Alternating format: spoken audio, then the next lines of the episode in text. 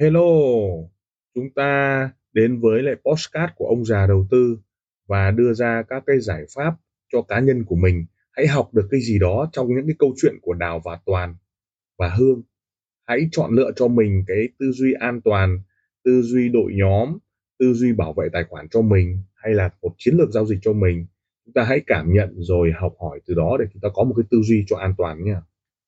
Con người đã cố gắng thử qua nhiều cách luyện tập, phương pháp hay thiền định để giải thoát cái trung tâm gây ra khốn khổ và hỗn loạn này, nhưng như một cái bóng, người ta không bắt được nó.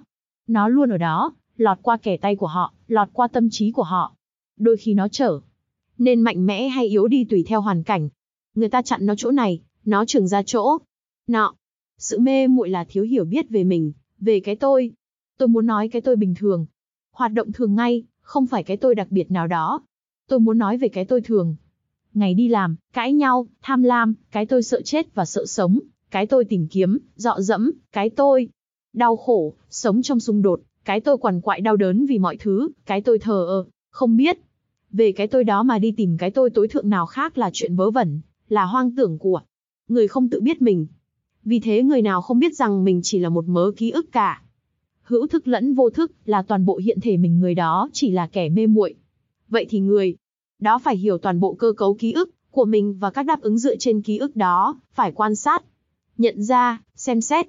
Hầu hết chúng ta đều không muốn làm điều này, chúng ta muốn tìm đến ai. Đó nói cho mình biết phải làm gì. Quan sát chính mình là quan sát ngôn từ, cử chỉ, ý tưởng, cảm giác, các phản ứng, sự chịu đựng sỉ nhục, phấn khởi vì lời khen.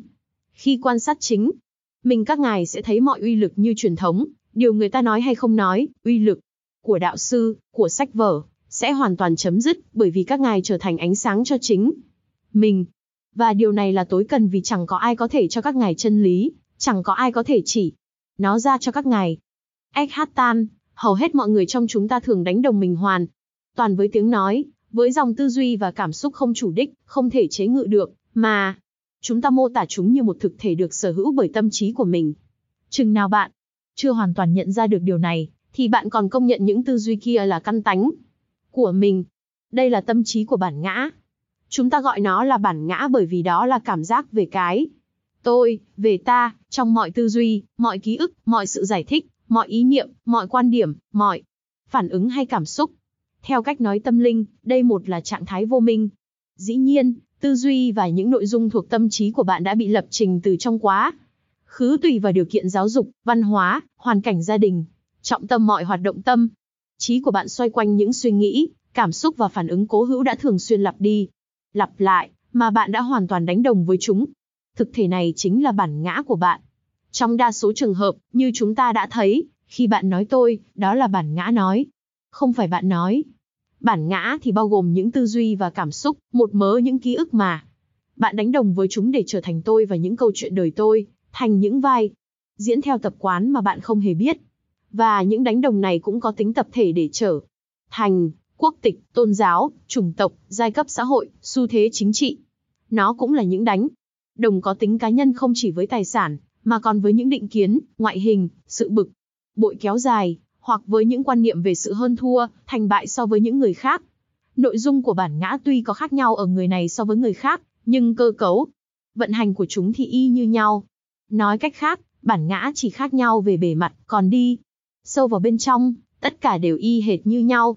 Vậy thì cách giống nhau của chúng thì như thế. Nào đây? Bản ngã hoàn toàn sống dựa vào sự đánh đồng và phân biệt. Khi bạn sống trong cái tôi, những tư duy và cảm xúc đều do bản ngã, thì nền tảng nhân cách của bạn rất bấp bênh. Bởi vì chính tư duy và cảm xúc là những gì rất phù du và ngắn hạn. Thế cho nên, mỗi bản ngã, chính nó đều phải liên tục đấu tranh để được sinh tồn và phát triển. Vì thế, để duy trì cho tư duy về cái tôi, nó cần một tư duy đối nghịch, tư duy của người khác.